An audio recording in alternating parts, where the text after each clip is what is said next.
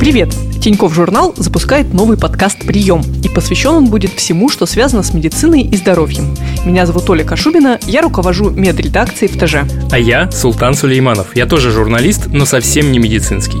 В этот подкаст меня привело желание правильно лечиться, научиться договариваться с внутренним ипохондриком и вообще жить более здоровой жизнью.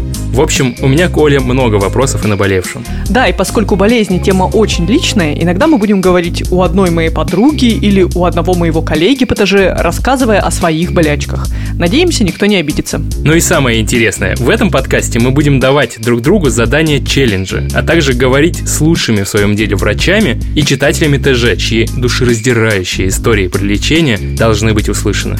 Представь, что ты 30-летний молодой человек, у которого во рту осталось там 8 зубов. Сложность из-за этого с социализацией, поиском работы, поиском партнера, рождением детей и так далее. И ты реально не веришь, что тебе кто-то поможет. И когда я вышел из этого кабинета, я понял, что, пожалуй, самое главное в моей жизни, чего мне нужно избегать, это лечение зубов. Раньше я думал, что врач — это человек, который демиург. Ты приходишь к нему, он э, делает так, пау, и ты вылечился.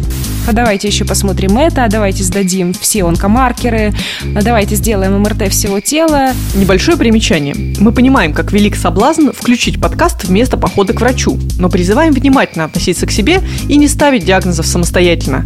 Это я к чему? Если вас что-то беспокоит, лучше запишитесь на настоящий прием, а наш подкаст послушайте по дороге к доктору.